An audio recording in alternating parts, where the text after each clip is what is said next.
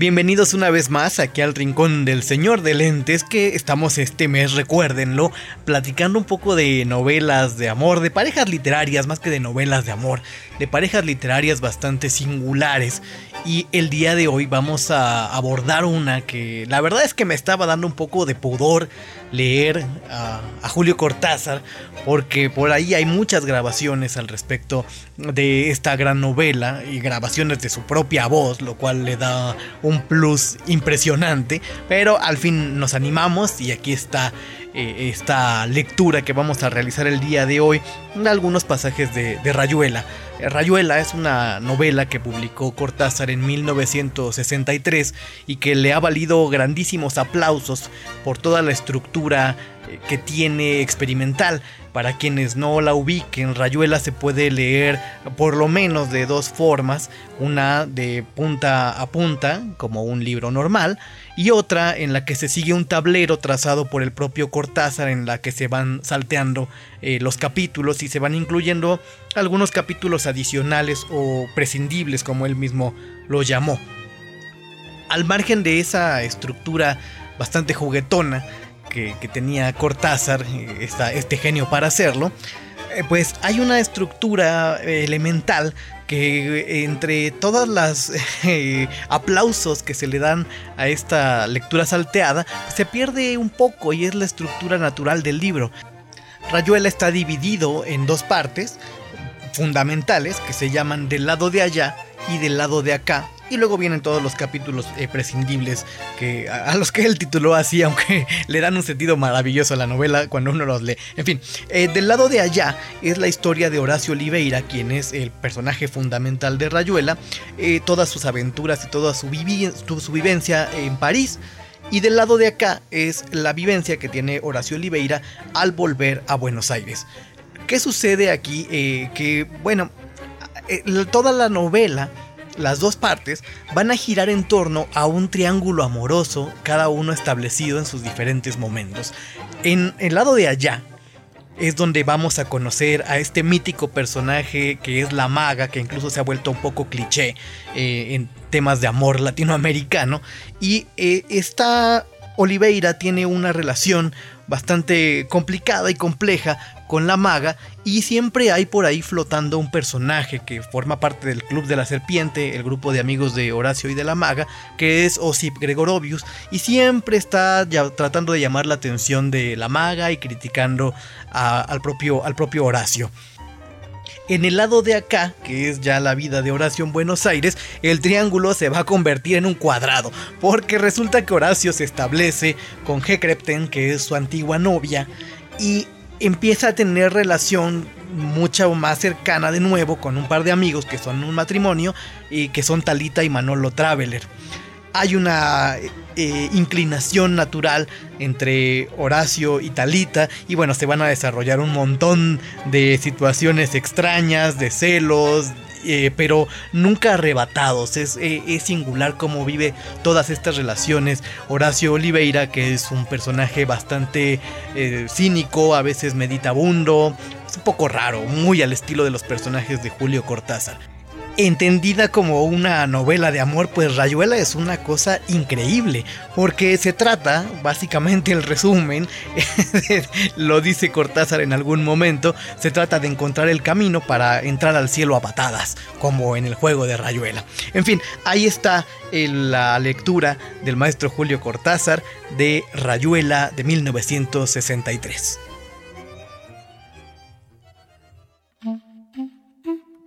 Rayuela, Julio Cortázar, 1963. Fragmentos. Capítulo 1. ¿Encontraría a la maga? Tantas veces me había bastado asomarme, viniendo por la rue de Seine al arco que de Conti, y apenas la luz de ceniza y olivo que flota sobre el río me dejaba distinguir las formas, ya su silueta delgada se inscribía en el Pont des Arts, a veces andando de un lado a otro, a veces detenida en el pretil de hierro, inclinada sobre el agua. Y era tan natural cruzar la calle, subir los peldaños del puente, entrar en su delgada cintura y acercarme a la maga que sonreía sin sorpresa, convencida como yo de que un encuentro casual era lo menos casual en nuestras vidas y que la gente que se da citas precisas es la misma que necesita papel rayado para escribirse o que aprieta desde abajo el tubo del dentífrico.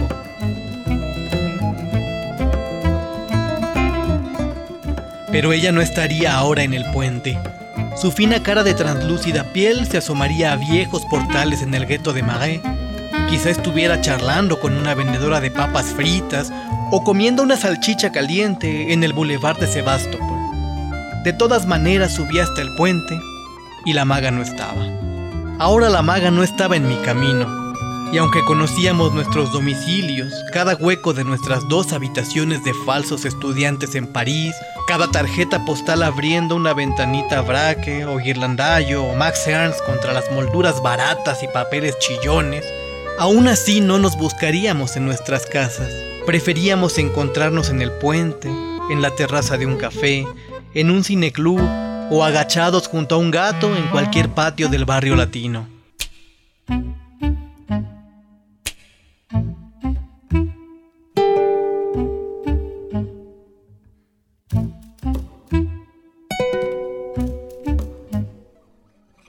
Andábamos sin buscarnos, pero sabiendo que andábamos para encontrarnos. Oh maga, en cada mujer parecida a vos se agolpaba como un silencio ensordecedor, una pausa filosa y cristalina que acababa por derrumbarse tristemente como un paraguas mojado que se cierra. Justamente un paraguas maga. Te acordarías quizá de aquel paraguas viejo que sacrificamos en un barranco del Parc Montsouris, un atardecer helado de marzo. Lo tiramos porque lo habías encontrado en la Plaza de la Concorde, ya un poco roto. Y lo usaste muchísimo, sobre todo para meterlo en las costillas de la gente en el metro y en los autobuses, siempre torpe y distraída y pensando en pájaros pintos o en un dibujito que hacían dos moscas en el techo del coche y aquella tarde cayó un chaparrón y vos quisiste abrir orgullosa tu paraguas cuando entrábamos en el parque y en tu mano se armó una catástrofe de relámpagos fríos y nubes negras jirones de tela destrozada, cayendo entre destellos de varillas desencajadas, y nos reíamos como locos mientras nos empapábamos, pensando que un paraguas encontrado en una plaza debía morir dignamente en un parque. No podía entrar en el ciclo innoble del tacho de basura o del cordón de la vereda. Entonces yo lo arrollé lo mejor posible. Lo llevamos hasta lo alto del parque, cerca del puentecito sobre el ferrocarril, y desde allí lo tiré con todas mis fuerzas al fondo de la barranca de césped mojado, mientras vos proferías un grito donde vagamente creí reconocer una imprecación de Valquiria. Y en el fondo del barranco se hundió como un barco que sucumbe al agua verde, al agua verde y procelosa, a la mer qui plus en este hiver, a la ola pérfida maga, según enumeraciones que detallamos largo rato, enamorados de Joinville y del parque, y abrazados y semejantes a árboles mojados, o actores de cine de alguna pésima película húngara, y quedó entre el pasto, mínimo y negro, como un insecto pisoteado. Y no se movía, ninguno de sus resortes se estiraba como antes. Terminado, se acabó. Oh, maga, y no estábamos contentos. ¿Qué venía yo a hacer al Pont de Sardes?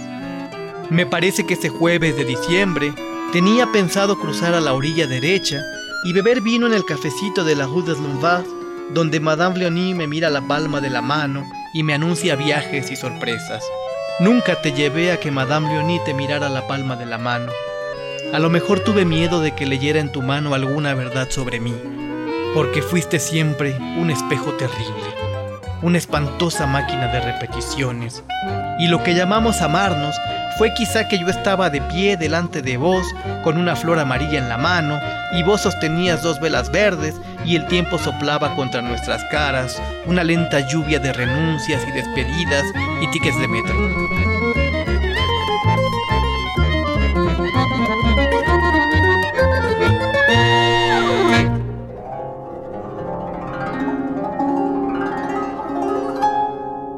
De manera que nunca te llevé a que Madame Briony haga. Y sé, porque me lo dijiste, que a vos no te gustaba que yo te viese entrar en la pequeña librería de la Rue de Verneuil, donde un anciano agobiado hace miles de fichas y sabe todo lo que puede saberse sobre historiografía. Ibas allí a jugar con un gato y el viejo te dejaba entrar y no te hacía preguntas, contento de que a veces le alcanzaras algún libro de los estantes más altos. Y te calentabas en su estufa de gran cañón negro y no te gustaba que yo supiera que ibas a ponerte al lado de esa estufa. Pero todo esto había que decirlo en su momento, solo que era difícil precisar el momento de una cosa.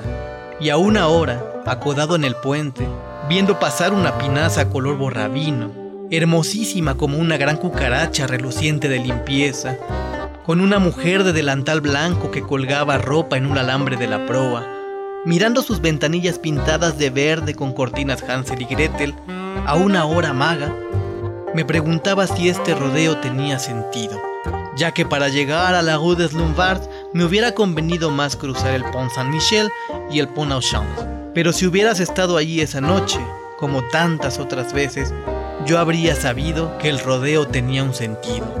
Y ahora en cambio envilecía mi fracaso llamándolo rodeo. Era cuestión, después de subirme el cuello de la canadiense, de seguir por los muelles hasta entrar en esa zona de grandes tiendas que se acaba en el Châtelet, pasar bajo la sombra violeta del Tour Saint-Jacques y subir por mi calle pensando en que no te había encontrado y en Madame Leonie.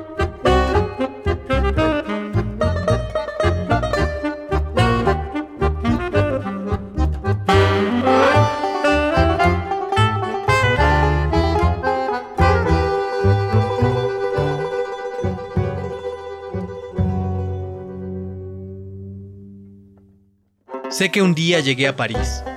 Sé que estuve un tiempo viviendo de prestado, haciendo lo que otros hacen y viendo lo que otros ven. Sé que salías de un café de la Rue de Charmilly y que nos hablamos. Esa tarde todo anduvo mal, porque mis costumbres argentinas me prohibían cruzar continuamente de una vereda a otra para mirar las cosas más insignificantes en las vitrinas apenas iluminadas de unas calles que ya no recuerdo. Entonces te seguía de mala gana, encontrándote petulante y malcriada, hasta que te cansaste de no estar cansada y nos metimos en un café del Bulmish y de golpe, entre dos medias lunas, me contaste un gran pedazo de tu vida. ¿Cómo podía yo sospechar que aquello que parecía tan mentira era verdadero? Un figari con violetas de anochecer, con caras lívidas, con hambre y golpes en los rincones. Más tarde te creí, más tarde hubo razones. Hubo Madame Leonie que mirándome la mano que había dormido con tus senos, me repitió casi tus mismas palabras.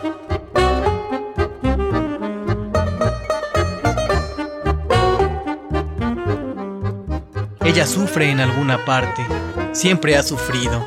Es muy alegre, adora el amarillo, su pájaro es el mirlo, su hora la noche, su puente el Pont de Sars.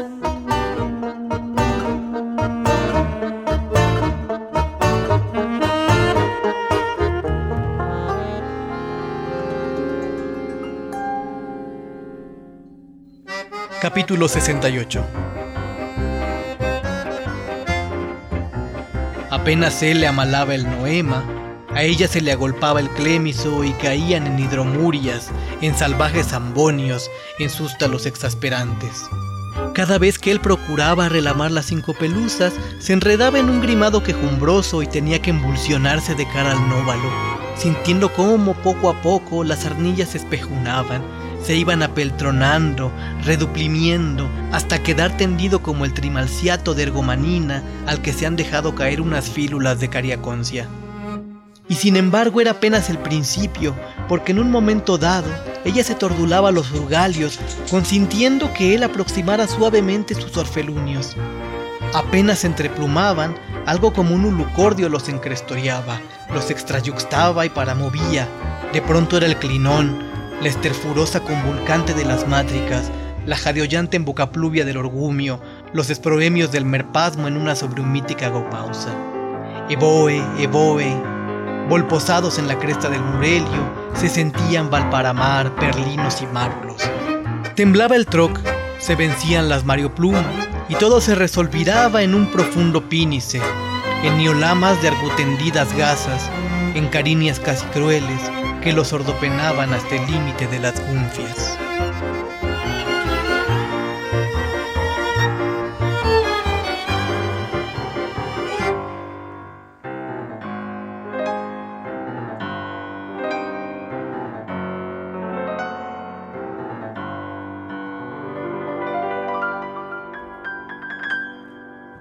Capítulo 7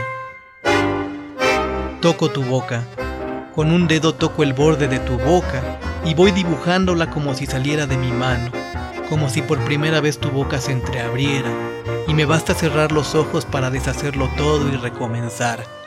Hago nacer cada vez la boca que deseo, la boca que mi mano elige y te dibuja en la cara, una boca elegida entre todas, con soberana libertad elegida por mí para dibujarla con mi mano en tu cara, y que por un azar que no busco comprender, coincide exactamente con tu boca que sonríe por debajo de la que mi mano te dibuja. Me miras, de cerca me miras, cada vez más de cerca y entonces jugamos al cíclope. Nos miramos cada vez más de cerca y los ojos se agrandan, se acercan entre sí, se superponen y los cíclopes se miran, respirando confundidos. Las bocas se encuentran y luchan tibiamente, mordiéndose con los labios, apoyando apenas la lengua en los dientes, jugando en sus recintos donde un aire pesado va y viene, con un perfume viejo y un silencio. Entonces mis manos buscan hundirse en tu pelo, acariciar lentamente la profundidad de tu pelo, mientras nos besamos como si tuviéramos la boca llena de flores o de peces, de movimientos vivos, de fragancia oscura.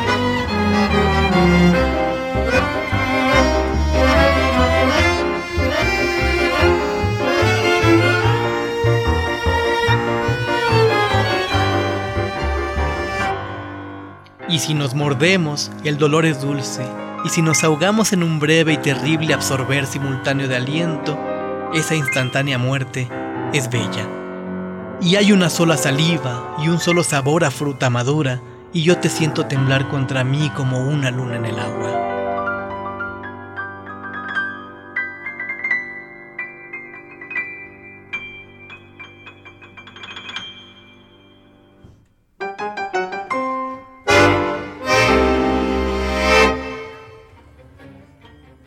Tengo que confesar que Rayuela es una de esas novelas a las que yo he regresado en múltiples ocasiones. No tengo, no tengo certeza ni de cuántas veces la he vuelto a releer, pero siempre que regreso a ella encuentro algo diferente.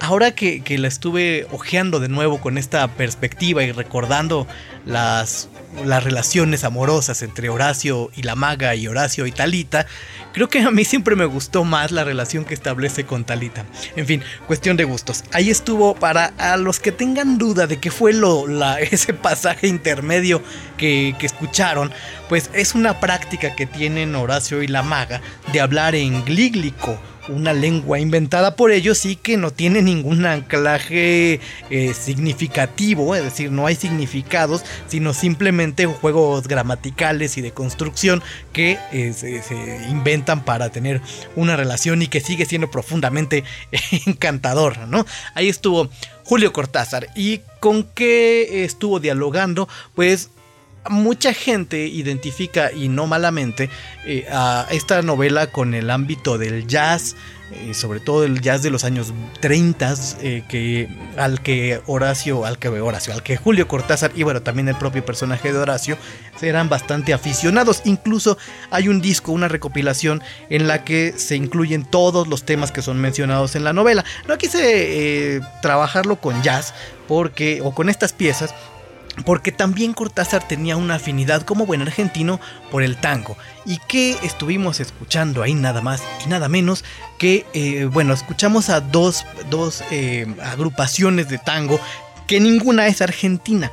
La primera eh, fue Cuadro Nuevo, una agrupación de Alemania que hace muchísimas fusiones, entre ellas con tango, y la segunda, la Tosca Tango Orchestra, que es una, fue una agrupación multinacional que eh, eh, básicamente se creó para dar, eh, hacer unas piezas sonoras, unas bandas sonoras de películas, entre ellas Despertando a la Vida, Waking Life. Y la Tosca Tango sacó por ahí dos discos y luego, y luego desapareció, pero es muy recomendable su trabajo. Y ya que estamos hablando de tangos y de Julio Cortázar, pues para cerrar este pequeño encuentro con el señor de lentes en el mes del amor, pues les vamos a dejar el pequeño obsequio musical que ya se ha vuelto costumbre y se trata de una pieza incluida en el disco uh, Trottoir de Buenos Aires que es eh, Juan Cedrón, un excelente cantante de tangos, interpretando piezas que Julio Cortázar compuso en forma de tango. Es increíble, es un disco un poco raro de conseguir, pero si lo ven por ahí, creo que lo pueden escuchar en YouTube está increíble porque se nota en la, en la lírica de estas canciones la mano de Julio Cortázar, solo que llevada a ese género que, con el que a veces no se le asocia tanto como, con el jazz, que es el tango. Ahí está este tema que se llama Java de eh, eh de Buenos Aires, es Julio Cortázar y yo espero escucharlos muy pronto.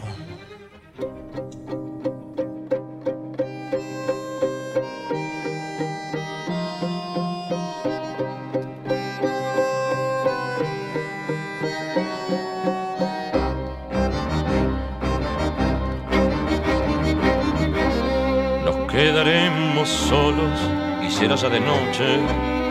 Nos quedaremos solos, mi almohada y mi silencio, y estará la ventana mirando inútilmente los barcos y los puentes que nebran sus agujas. Yo diré, ya es muy tarde, no me contestarán ni mis guantes ni el peine, solamente tu olor, tu perfume olvidado como una carta puesta boca abajo en la mesa. Se la lleva de celui qui s'en va. C'est ça, Java, c'est moi triste Java. Morderé una manzana, fumaré un cigarrillo, viendo bajar los cuernos de la noche medusa.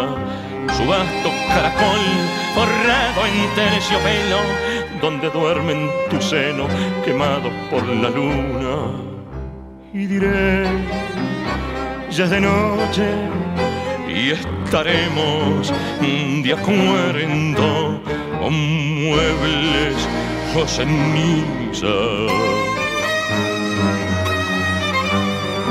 Con el organillero que remonta en la esquina sus títeres de luna para los niños pobres. C'est la Java de celui qui s'en va, c'est ma triste Java.